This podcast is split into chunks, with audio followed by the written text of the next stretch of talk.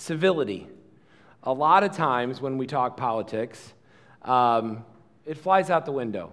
And just as a reminder, here's what we're doing. We're in the middle of our series on what the Bible has... Actually, we're getting close to the end of our series on what the Bible has to say about politics.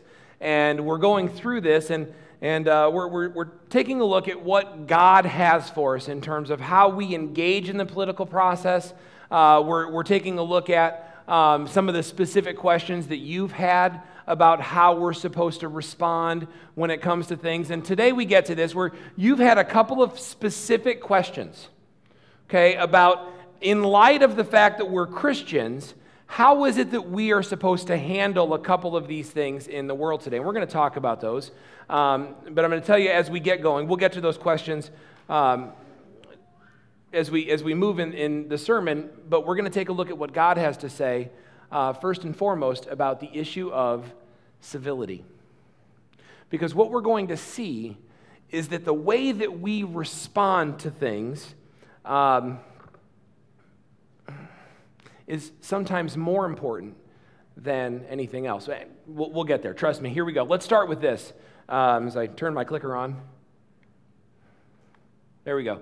The Civility Project. In January 2009, there were two politicians, one from each side of the aisle, the Republican Mark DeMoss and Democrat Lanny Davis, and they emailed or sent this letter out to all 100 senators, 435 House of Representatives, and 50 governors. So 585 politicians received this and asked them to sign this civility pledge. Here's all it says.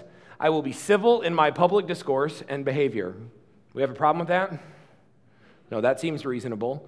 I will be respectful of others, whether or not I agree with them. Seems reasonable. And I will stand against incivility when I see it. And so sent those out to 585, all of the politicians in Washington, asked them to sign it. Guess how many signed? 3.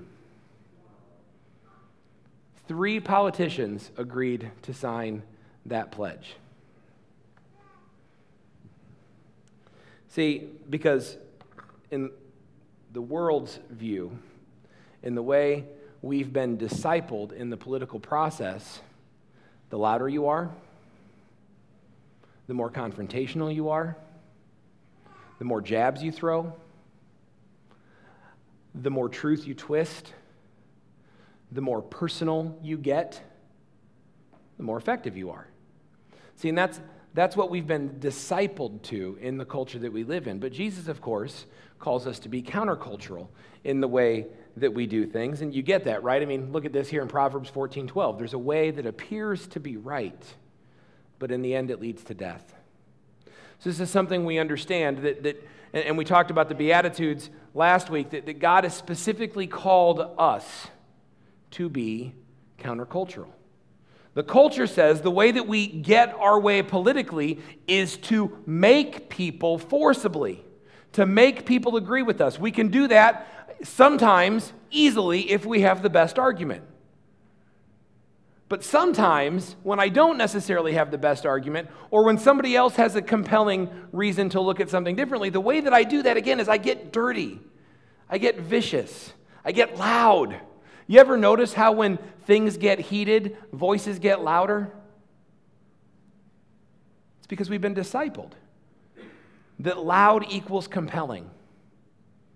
That put downs are a means of expressing truth. And so ultimately, what we have to understand, though, is that God has called us to better than that. That God has called us to act differently. That God has called us to act counterculturally.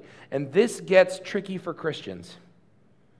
It gets tricky for Christians because we've got to do things differently. See, here's the big idea to start with. We talked about this last week. You owe your ultimate allegiance over and above everything else to Jesus Christ. You owe allegiance to Jesus Christ that trumps everything else. It trumps your allegiance to your church. If we get goofy, Jesus first, then the church. It trumps your allegiance to your family. Jesus Christ trumps allegiance to your country. Jesus Christ trumps allegiance to your safety, to your security. Your allegiance to Jesus trumps your rights. This just is what it is, right? And because we owe our ultimate allegiance to Jesus Christ, we have to think differently about politics than the rest of the world. You get that, right? That when it comes to politics, and again, if there's part of that's review to a large degree. So if there's part of that where you're thinking, yeah, Matt, but, okay, Pastor, I hear you, but what about this? I'm going to encourage you. I want you to go back and listen, okay, to some of these things that we've talked about over the course of this series, because I think that we've looked at enough scripture that it becomes pretty clear that if Jesus is our priority, and oh, by the way, Christian, Jesus must be your priority, and if Jesus is our priority, then necessarily we have to look at politics differently. God has to be able to guide our political thinking. Our political thinking must be framed within the context of what God wants. It's just the way that it works. Okay, so what happens, though, and we need to talk socially about what that looks like, though. Because what happens is oftentimes then the Christian ends up looking like Will Ferrell at the end of the line. By the way, Kicking and Screaming, coaching his kids' soccer team, it's not a bad movie, check it out. Okay? But what happens is we end up looking like Will Ferrell at the end of the line, because we are the ones that are always saying no. We're the ones that are always saying no. We're the ones that are drawing a line in the sand. We're the ones that are saying you can't do that. The way the rest of the world would see it, and you have to kind of understand this, right? We are the ones that are making a stink, because the whole world sees an issue this way. The whole world sees that this must be all right, that morality is, it's wishy-washy, right? And so why in the world do we care about this? But yet the church, Christians that understand what God wants, that understand that we must represent God when it comes to our politics, we stand back here and we say, no, that's not right. And so the world looks at us as hard to get along with. The world will look at us as people that are always trying to make a stink, people that are always trying to force our way, okay? And the reality is we kind of are, but there's a way to do it that's appropriate, and there's a way to do it that ends up being counterproductive, okay? And so we're going to get into that a little bit today, and we're going to take a look at what God has to say, but first things first, just a reminder, we must be civil. Civil is formal politeness and courtesy in speech and action. It's refusing to take cheap shots. Being civil means that even though I strongly disagree with the position that you have, that I'm not going to make it about you. I'm going to make it about your position. Being civil means that I'm not going to call names. Being civil means that I'm not going to put you down so that I could advance my own agenda. Being civil means I'm simply going to keep it about the issue and why what God says should be right. See, we gasped. We're like, well, how come the politicians wouldn't sign that? We went back. We put the Civility Project up there. It was like, this is what we asked them to do. 585 of them. We asked them to be civil to one another, to show respect, and to stand against incivility when it happens. 3 said yes, and we're like, oh, that's terrible. Look at your Facebook feed. I'm not sure we get to tell them that that's terrible. Listen to the things that we say on talk radio. I'm not sure we get to be mad at them for being insane. See, here's the problem. The world looks at us like we're Will Ferrell at the end of the line demanding our own way. Don't act like it. See, I had this debate with someone not so long ago, and it was a civil debate. It absolutely was. It happens when you debate your mother. They're always civil when you have debates with your mother, and you're an adult. When I was a kid, we had plenty of the other kind. But as an adult, and part of her concern, and I get her concern, we were talking about homosexuality, okay? And my mother's a Christian woman, and we both come down on this issue in the same place. We see it the same way, but her concern was what happens politically. And when Christians demand certain laws, and perhaps some of you have felt that way. I know I have in the past. There's been moments in the past where I've thought to myself, self, here's the deal. I know what God says. I will never tell anybody that what God says is different, but yet, how loving is it for me to say to someone else that you have to think the way I think? And so there's this debate, and I get it. We could have more conversation about that before. We've talked about that before. Go back and listen to sermons that have addressed that topic, and you can find out why I think it's necessary for Christians to stand that line, okay? But her thought process was simply this. Her thought process was that there's a fear that when Christians draw a line in the sand, that we end up looking like these folks. That when we draw a line in the sand and we say no, God has a clear understanding of this, and he says no, and so therefore the Christians whose politics must be framed by what God says, there's no way around it, the politics must be framed by what God says, so therefore we must say that this is wrong, we must not normalize something that God says is sin, so we draw that line, okay? And we do it kindly, we do it respectfully, but her concern is the church ends up looking like this, okay? And these, of course, are goofy protesters who think that they're doing God's work but are really being counterproductive, okay, are really, they're not loving anybody to Jesus, I can promise you that. There is nobody looking at those signs and saying, well, man, I got to meet this Jesus. There is nobody that's having a look at that and going, man, boy, Jesus has really changed those people for the better. I need to get on board with what they got. That's not happening, okay? What's happening, though, is that incivility has now become the tone. And so her fear is that. But here's what we can say. Listen, church, this is what we always have to be able to come back to. This is what we have to be able to say. We can draw a line and say truth is truth. We can draw a line and say here is the politics that I support. These are the candidates that I support. Here are the reasons why. Here are the positions that we're about. And we can do that in a way that is civil, that is filled with grace, in a way that doesn't look like that. In fact, we have to do it in a way that doesn't look like that. By the way, that is spewing hate. We don't spew hate. We draw lines. We share facts.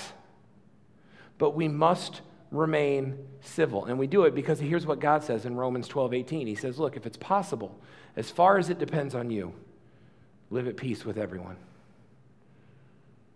If it's possible. Well, that indicates that sometimes it might not be possible. Okay? We'll acknowledge that. Sometimes maybe it won't be possible, but as much as it depends on you, live at peace with everyone. Peter tells us in 2 Peter that we do that, right, so that it's to the shame of those that are outside the church. When they accuse us of things, we have, as far as it depends on us, we've lived at peace with everyone, and it shames those outside of the church that want to heap accusations on us, that want to say, you know what, you guys are just like these people. No, right? You can say it, but it won't be true, because we are civil and we are full of grace, and that's what God calls us to do, and we see that so clearly, and we're going to get into We're going to get into 2 Timothy. Chapter 2, we're going to look at 7 verses 20 through 26. Okay, and we're going to break this down and see what he has to say. This is Paul writing to Timothy about the church.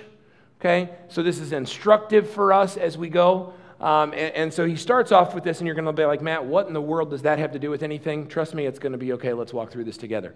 Here's what he says. In a large house, there are articles, not only of gold and silver, but also of wood and clay. Some are for special purposes, some are for common use. Those who cleanse themselves from the latter will be the instruments for special purposes, made holy, useful to the master, and prepared to do any good work. And so right now you're thinking, okay, Matt, that's great. What in the world do bowls and spoons have to do with anything? Well, I get it. You're making a mistake in translation, okay, in understanding. You got to remember that Paul, a Jew, is writing, okay, now a Christian Jew is writing, and he's using this imagery of the way that God had special articles set aside in worship at the temple. So there were special articles that were to be reserved for worship in the temple, and then there were regular articles to just use all the time. So there were bowls that I would use when I wanted to eat chili. Come on, everybody loves chili, okay? And it...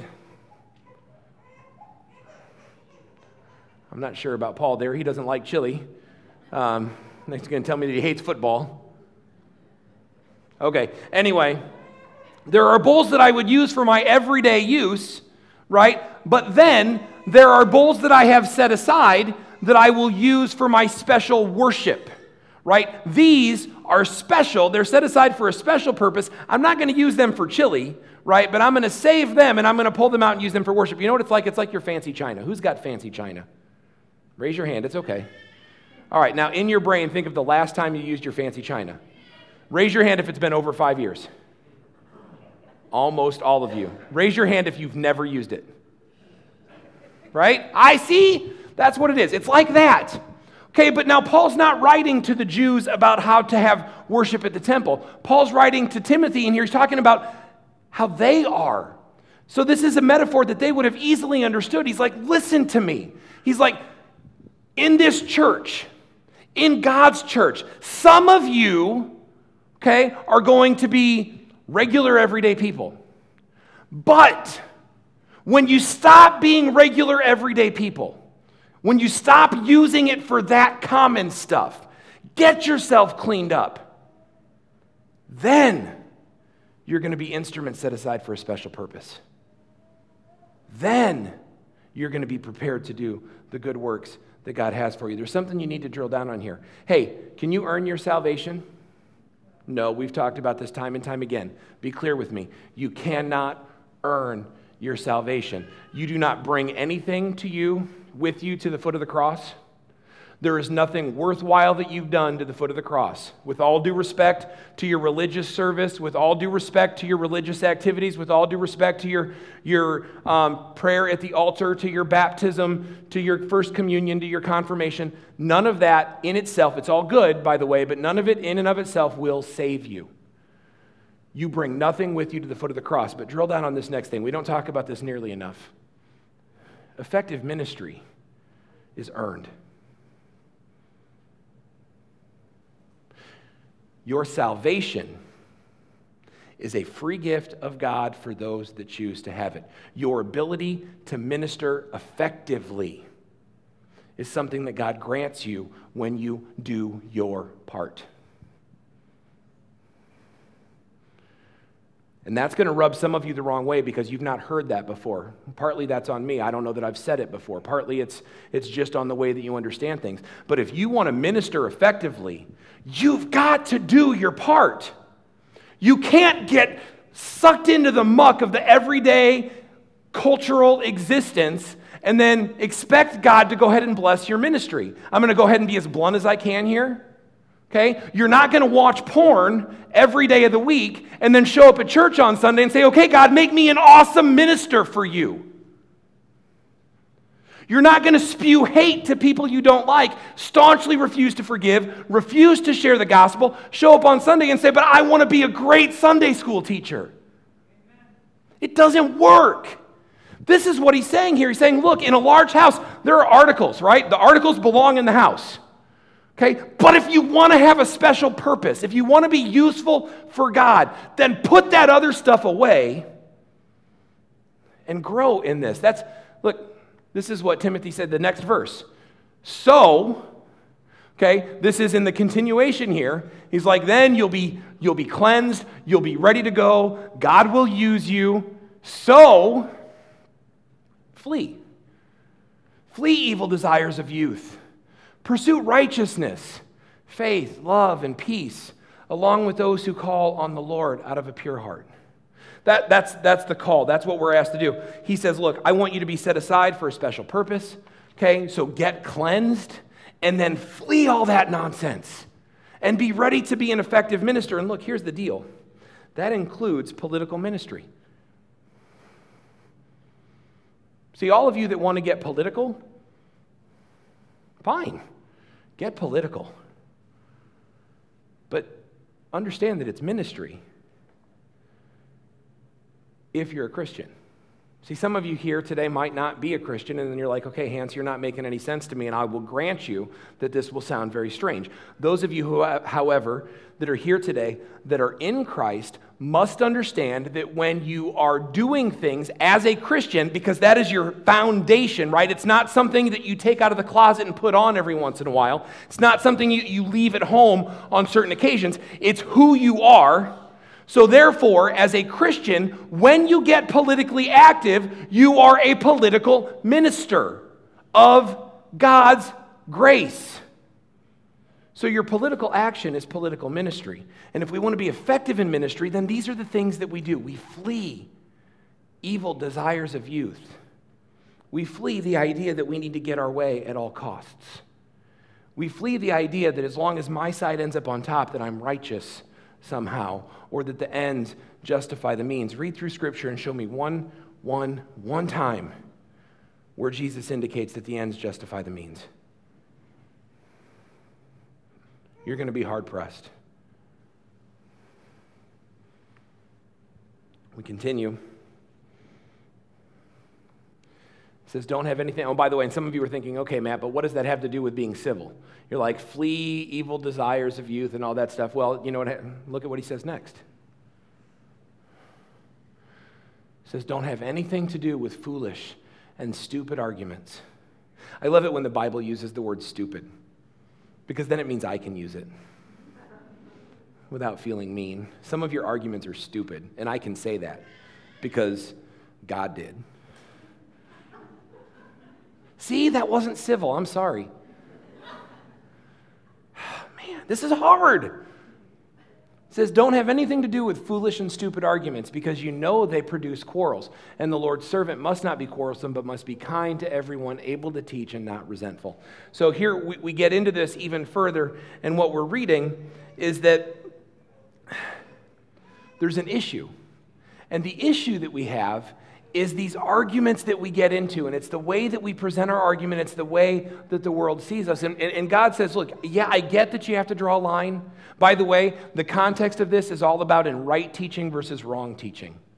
That's what this whole context is. It's about people that would say, well, God says, when no, he doesn't. Right? It's about people that said, the resurrection's already happened, you guys missed it. Right? So that's the you're like, man, but we've got serious issues. They had serious issues, right? Some of them were telling them that they were all destined for hell because the resurrection had already happened. They weren't on that train, so I guess you guys better just, pack it in, okay?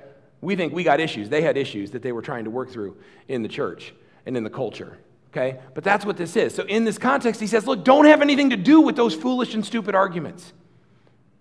You know why? Because when you argue, you know what it turns into? Okay? It turns into quarreling.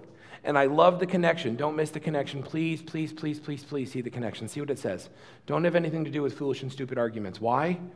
Okay? Because you must not be quarrelsome. Foolish and stupid arguments always lead to fights.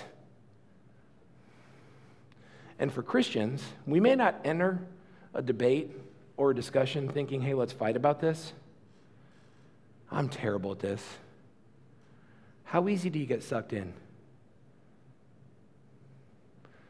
I mean, I get sucked in. It's not that there's anything wrong with the debate. Debates are good. Debates that handled where everybody is appropriate. Debates that are handled with love and grace. And by the way, you can have debates with people that have foundationally different understandings. You can have those debates with people, and they can still be pleasant and positive. I tell you what, every time I have a debate with my brother, we've talked about my brother. Hi, Mike. He usually listens. We've talked about my brother. I've asked you to pray for my brother. He's on my list. He knows that, and he doesn't care, I don't think, that we talk about. I mean, he doesn't care that we talk about him. At least he never says he does. But I enjoy having debates with Mike, because I honestly can say that I get to see his heart and his passion, and as misguided as I think it is, it's never uncivil. It's never not grace-filled. See, so nowhere in this process are we saying agree with people that you disagree with. We're never saying agree with somebody who's telling you something that's wrong. But there's a difference between having a discourse and getting sucked into foolish and stupid arguments. Okay? And notice the connection. When you get sucked into foolish and stupid arguments, what are you losing the ability to do? You're losing the ability to be kind, and you're losing the ability to teach. It's the clear connection to what Paul's saying right here. When you get sucked into foolish and stupid arguments and you get quarrelsome, you are no longer demonstrating the ability to be kind, okay, and to be an excellent teacher. And if you are not able to teach, then how in the world do you expect to be an effective minister? How in the world do you expect to have an effective ministry in politics if you're not able to teach? You know what your other option is when you're not able to teach? Shaming, spewing anger and hate. When you're not able to teach, you're no different than those people with the picket signs. See, that's where they've gone wrong in all of this. They know what God says, but they've lost their ability to stop quarreling and to stay out of the foolish and stupid arguments. And so, therefore, they've lost their ability to minister through teaching and through persuasion. They've lost their ability to be kind. And this is where God says, no, you can't get sucked in there. He says, so don't make that mistake. And that word for stupid there, by the way, okay, it's not, here, I wrote it down. It's a paidotos, okay? And basically what it means is it's uneducated, okay? Or think of it this way, deceived. Think of that word as meaning deceived, right? So here's the problem. When someone is deceived, my getting mad at them and getting loud and insulting them for being deceived doesn't help. When I get emotionally or verbally or, God forbid, physically violent or aggressive, how in the world am I convincing someone that was deceived to see things differently? All I'm doing is firming up what they thought they knew about us Christians that were argumentative and that were hard to get along with. Doesn't work, okay? A gentle answer goes a long way to turning away wrath, right? But a harsh word stirs up anger. This is true in our relationships inside the church, but it is definitely true when it comes to these political conversations that we have about what God says and what's right and what's wrong outside the church. A gentle answer turns away wrath. A gentle answer doesn't have to be an agreeing answer. It doesn't have to be. But a gentle answer turns away wrath. A harsh word will always stir up anger. So we continue 2 Timothy, and here's what he says as he wraps up this chunk. He says, okay, so here's what you do. So we are like, okay, you're like, Matt, that's all fine and good. You're telling me what not to do. What do I do? Well, here's what you do. Opponents, that are the people that think differently than you do, the people that have a wrong understanding of what God says or just flat out don't care what God says. And you understand that in this political day and age, if you are a member of this church, odds are you agree with the things that we teach and the things that we preach and the things that we believe in, okay? If you're a tender of this church, maybe there's a little difference there, but if you are a member, we've gone over this. This is part of the membership class, right? And so if you're a member of this church, here's the deal. You may find yourself having some dialogue with people outside the church who just flat disagree with the Bible. Okay? That discussion is going to look different, isn't it? Because we're coming from a completely different foundation. We have a foundation that says, well, God says this, therefore we have to do it. They have a foundation that says, well, there is no God, certainly not the God of the Bible, so I don't care what the Bible says. Okay? We understand that when we come to dialogue, they're not being any more stubborn than we are being. We just have different understandings. We have an understanding that's rooted in truth. They have an understanding that's rooted in deception. By the way, it is not a smart move to start those conversations by telling them that they're actively being deceived. We're going to chuckle and be like, yeah, I've made that mistake. Okay, so you can chuckle all you want, but no, you're laughing at me. But I'm smarter than I used to be. Okay, but that's what's happening. Okay, but you are going to also have to understand this. There are going to be times when you're going to have this discussion with people who believe the Bible, but feel like there's certain things that can be interpreted differently or changed around. If you're like me, that's when it becomes even more difficult to not get sucked into foolish arguments and debates. I'll give you a word of caution about that. It doesn't matter who you're having the conversation with. Okay, somebody that's deceived on a fundamental level, or, I'll say it, people can be mad at me later, somebody that's deceived on a biblical level. Deception happens, and your attitude has to be good. Here's what it is. Opponents must be gently instructed. Now, I want you to think about the last couple of things that you posted politically on your social media. And I want you to think about the last few things you said to someone who has a significantly different political view than you do. And I just want you to ask yourself in your head, was that gentle? Was my post gently instructing? Were my words gently instructing? Or were they foolish and stupid arguments that lead to quarrels, that take away my ability to teach and my ability to share truth kindly? Something you need to think about.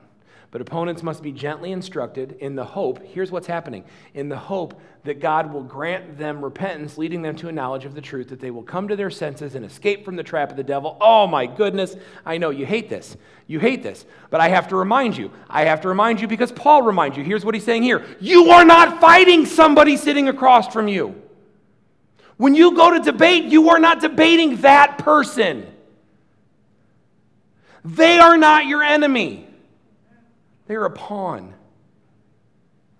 They're a pawn in this struggle. Paul tells us why here. Why? Because they're caught in the trap of the devil who has taken them captive to do his will. Yes, we look at them and we don't see the devil. We don't see the devil pulling the strings like a puppet. We see this person who is vehemently arguing, angrily so, upset, possibly calmly, but they're vehement. Yeah. Okay, get that toned back. I'm going to stand over here. Really loud over there. So here's what happens, right? They're arguing all of this. And we look at them and we see, how are they so stupid? How do they not understand? But Paul here is really mapping this out for us. He's saying, no. It's not that they're stupid. It's not that they don't understand. It's that they are trapped by the devil who is having them captive to do his will. And you say, but Matt, how is gentle instruction ever going to get that person to agree that they're wrong? How is gentle instruction ever going to train them up? I'm going to tell you this. Your gentle instruction is never going to be good enough. Hear me now. Look at me. Your gentle instruction will never be good enough to change someone's mind. But, good news, it does not have to be.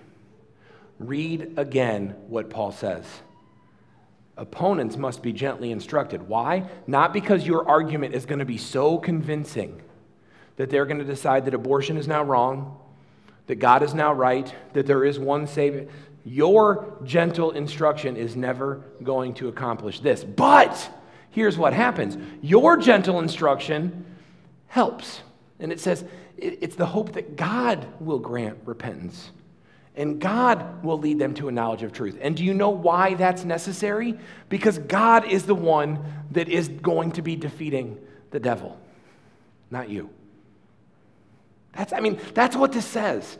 This says, look, your argument is on a totally different plane than you thought it was. Those of you that hate Donald Trump, listen to me, you're not fighting with Donald Trump. Those of you that hate Hillary Clinton, you're not fighting with Hillary Clinton. And you can fill in whatever blanks with whatever people you want to there. In the areas, and by the way, both of them have some fine ideas and both of them have some really awful ones. I don't think there's, I mean, we talked about this last week. There is no perfect option. We're always voting for the lesser of two evils because none of them is Jesus, right? Okay, but when we argue against those things, what we're doing is, I'm going to stand still. It's going to be hard. But what we're doing, okay, when we do those things is we're understanding that what we're really arguing with is Satan. What we're really drawing a line against is Satan. And when it comes to Satan, Satan is not going to be moved by my loud words. Satan is not going to be moved by my insults. Satan is not going to be moved by my impassioned pleas. But God is going to do a work in the person that is under deception. And a lot of the way that happens is, according to Paul, and this is under the inspiration of the Holy Spirit, this is God telling us this, the way that that happens is our gentle instruction over time that allows God to perhaps bring repentance to that person and free them from the deception that they're in. So understand this last big idea here. Those with immoral views, they need to be liberated, not insulted. They need to be liberated. And you don't liberate people by yelling at them. You don't liberate people by calling them stupid. You don't liberate people by telling them why they're worthless and terrible. It just doesn't happen. So, that's it. And so in this context, we've gone over some of these things, and now what happens is we have these big questions that a couple of you have asked that we're going to deal with quickly. And here's the big questions. In the context of, okay, Matt, I'm supposed to be civil. I'm supposed to ooze with grace. It's not my battle to convince them that they're different. It's God's. When it comes to, listen, you want to debate somebody about tax plans, I want you to still gently instruct. I want you to, but don't be confused thinking, well, you know, God must be on my side because of my tax ideas. No. We're talking moral issues here. Okay, we're talking moral issues, right? And when it comes to moral issues, we have a plan. And so you've asked the question, and it's a great question. You're like, okay, knowing that I'm supposed to be civil, knowing that I'm supposed to do certain things, how do I handle some of these hot-button political, cultural issues? One of your questions was this. With the issue of civility in mind, I added that part. Should Christians be boycotting Target and other stores that actively support the LGBTQ and transgender agendas?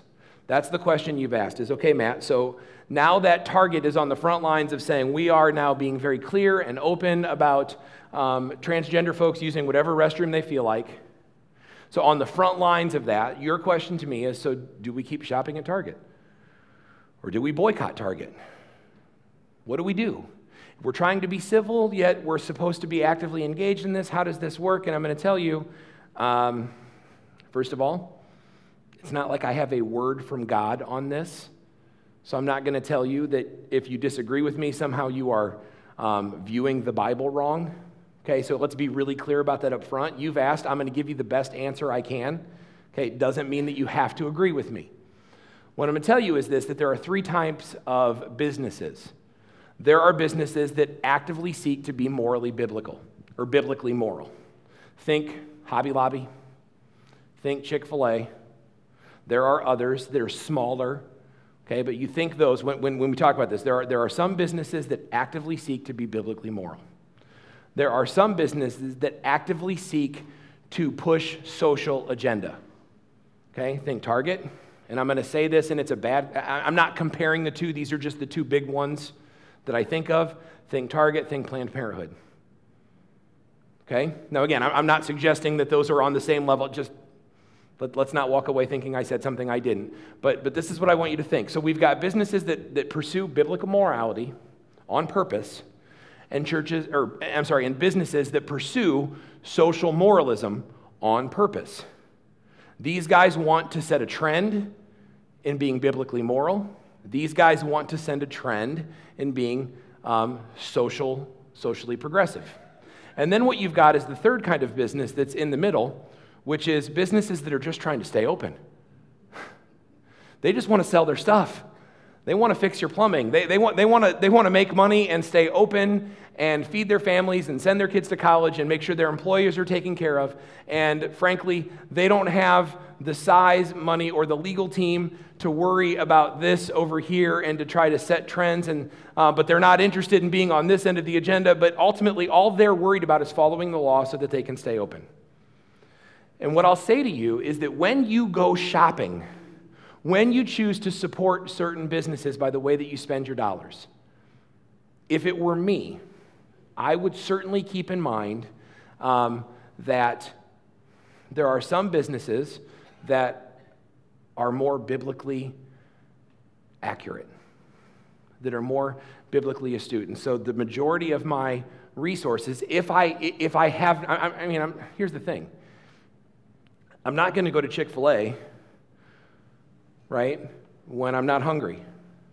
I'm not going to say, well, they're a Christian business, so I need to give them business even when I don't need that business. I'm not going to go to Hobby Lobby ever. I mean, let's just get real.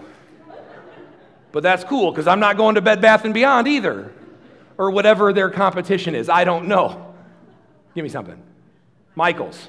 Michael. There you go. I don't know, right? But you know what I do need occasionally? I do need canvases to paint on. Not for me. Some of you thought you were about to be really impressed, weren't you? Aubrey takes art lessons. She needs canvases. When I need canvases, if I have a choice, if Hobby Lobby is here and Michaels is here and Hobby Lobby supports a Christian agenda, Michaels, they're not against a Christian agenda. They're not against, they're just trying to stay open. Well, you know what? I probably will choose Hobby Lobby. Makes sense, doesn't it? Okay. I've got Target here who wants to be on the front end of social relativism, and I've got another store that's just trying to do business. Again, I will choose the other store that's just trying to do business. You do what seems right to you, but I would encourage you to be thinking of it in terms of you've got these three types of different businesses that need support, okay? Some of you are thinking, I can read your mind, okay? You're thinking, but what is my business really going to make a difference? I don't know what your business will really make a difference. I don't know what your, but here's the thing. Part of what you're worried about is social change. Part of what you're worried about is drawing a line that says this can't be normative because God says no. And part of what you're worried about is your conscience. So you got to decide, okay? But here's the encouragement I'll give you. Decide quietly and act quietly. Decide quietly and act quietly. Let your business speak for itself. And if somebody asks you, hey, how come you don't go to Target anymore? Well, you can share with them gently, not getting engaged in foolish and stupid arguments and quarreling. You can explain to them gently why you've decided to give your business to another place, but let your business speak for itself, okay? There's one other thing I'll say here about this transgender bathroom issue, and this is a place where I've been embarrassed by us. I'm going to be just bluntly honest with you. What's our issue? Is our issue that there's a woman that wants to dress like a man, or a man that wants to dress like a woman, or is our issue that God says no? Too many of us have made that issue about something it's not. I know that because I read things like, well, if somebody that's dressed like a man that's really a woman or wants to go in this bathroom, and, then I'm going to stand guard and punch them out. And, well, I identify as the tooth fairy, so I will give them my, really? You know what you're saying there, right, is that everyone that's a transgender must necessarily be a pedophile. That's why they struggle with that issue, and therefore, when they're interested in going to a different bathroom, it's because they want to abuse your children. Have nothing to do with foolish and stupid arguments that lead to quarreling. Everything that you draw a line on in the sand, if it's a social issue where you must draw a line, you draw a line there because God does. You don't have a right to draw any other line. The answer to this is no, because God says so. Not because of a personal attack on any person who is deceived and is entrapped by the enemy and that needs to be liberated. We are better than that. Another question that we have to deal with is this: should Christians refuse services to the LGBTQ clients? Think wedding photographers, think caterers, bakers, those things, and we've seen this in the news, and so some of you are asking the question, is that right or wrong? And some of you even asked it this way. You're like, well, Jesus, he had dinner with sinners, right? That was his calling card. He was the friend of sinners. He hung out where they hung out. So therefore, is it right for the church to say, yeah, we're going to, no, we're not going to have any part of it? Here's what I'll say. I get the argument, and it's different, okay? So are you ready for my answer? Yes and no. Okay, thank you. We're done. No, that's not. But the answer is yes and no. The answer is, I can't tell you what God lays on your heart. Perhaps if you're a photographer and you have the opportunity to be a photographer at a wedding for a homosexual couple and you choose to do that, I'm not going to be mad at you for doing that. I'm going to ask you why, and I'll be looking for a very specific answer. Okay? If you're a photographer or a caterer and you choose not to cater food for the wedding of a homosexual couple, I'm not going to be mad at you for saying no, but I'm going to ask you why. And here's the issue. You better have the right answer. Not for me, but for God. You better have the right answer. Okay? If you choose to not, okay, then you're choosing to not because you have an issue with homosexuality, but because God does. Not because you think that's gross, but because God says no. That's it. If you choose to say no to that, by the way, if you choose not to cater, I'm going to be, okay, let's deal with this. If you choose not to cater the wedding of the homosexual couple, fine. But then, morally speaking, you probably need to choose not to cater the party at the house of the couple that's living together but not married. And I can hear you, but you're like, but Matt, when I cater the party at the house of the couple that's not married, that's my way of loving them. That's my way of showing Jesus to them. That's my way of trying to get into their lives so that I can encourage them with truth and gently instruct. And okay, that's great. But why can't you do it here? So I'm going to say the answer is yes and no. If you're saying yes, I can be a part of those things so that I can be Jesus to those people, then fine, but do not fail to be Jesus to people that are in sin. Do not fail to gently instruct where you have earned the right to do so, because if you're failing to do that, then your whole argument was bogus. But if your answer is no, fine. But then don't get caught in this game of making one sin worse than another sin, because then your whole argument is bogus. Everything we do civilly, we do what God lays on our heart, and we follow through. So again, I can't answer these questions for you with a yes, this is right, or no, this is wrong, or either way. What I can tell you is that there's a way to think biblically. And as long as you are all about showing Jesus and you're always doing what God lays on your heart, then you are going to be okay. And that makes sense, doesn't it? Because, I mean, this is all about Jesus. Everything we do is about Jesus. Okay, we're going to get ready to take communion here. And I'm going to ask the elders to come forward. And as the elders come forward and prepare to deliver the elements for communion, here's what I'm going to tell you. Okay, I'm going to say this. It's always about Jesus. The goal in all of this is always to share Jesus. As soon as sharing Jesus stopped being your goal, you stopped being on mission. As soon as politically moving in a direction where we can share Jesus freely is not your goal, you've stopped being on mission. As soon as the words you say or the actions you do, whenever any of it stops being about sharing Jesus, then you have lost your way. I know I said that twice, I'm going to say it again. When you stop being about sharing Jesus, you are off. This isn't compartmentalized. This is supposed to ooze from you. This is who you are. You are about sharing Jesus. And when you are not about sharing Jesus, you are off. Because here is the reality. Every one of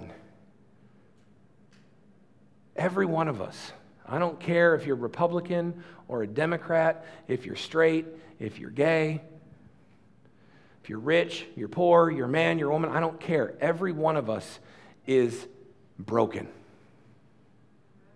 And every one of us is in need of redemption.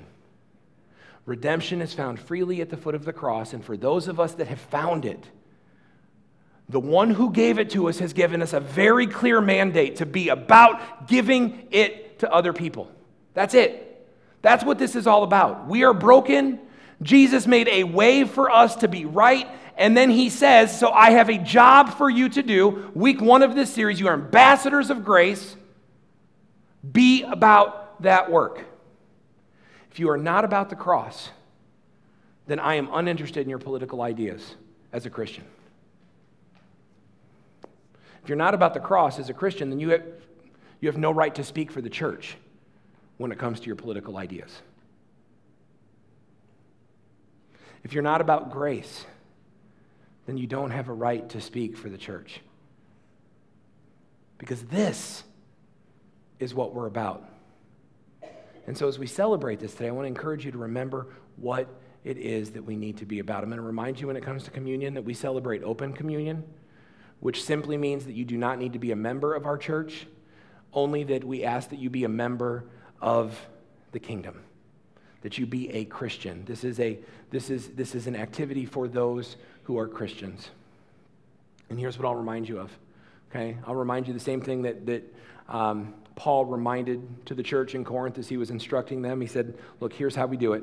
On the night that Jesus was betrayed, he took the bread and he broke it. And he said, this is my body, it is broken for you.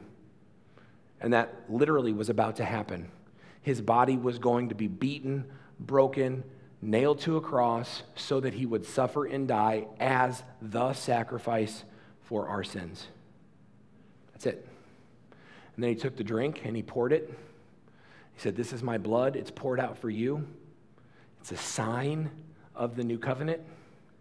And we know that that's exactly what happened with his blood. His blood covers sin. And so when we come to the foot of the cross, we find salvation and redemption. Let that be a reminder to you today as you come to communion. And again, as you come to communion today and you celebrate what Jesus has done for us in bringing us new life, for those of us that have accepted him and that follow him and that have submitted to him, remember that this is absolutely what we're about as Christians. And if this isn't what we're about, then we're in danger of doing it wrong. Pray with me. God, we love you and we praise you and we thank you. We thank you for the truth of your word. We thank you for salvation that's found through the blood and sacrifice of Jesus Christ on the cross. And Father, we pray that you will help us as Christians to have that be our primary foundational goal in everything that we do, that it's all about sharing Jesus. Whether it's going to work every day, it's in our marriage or our parenting. Father, if it's just in the way that we interact with the friends and the people around us, or even the way that we get involved politically. Father, we pray that you'll remember, or that you'll remind us, you'll help us remember that it's all about the cross. It's all about what you accomplished on the cross. Father, burn that into our hearts as we celebrate communion this morning. We thank you and we love you. Amen.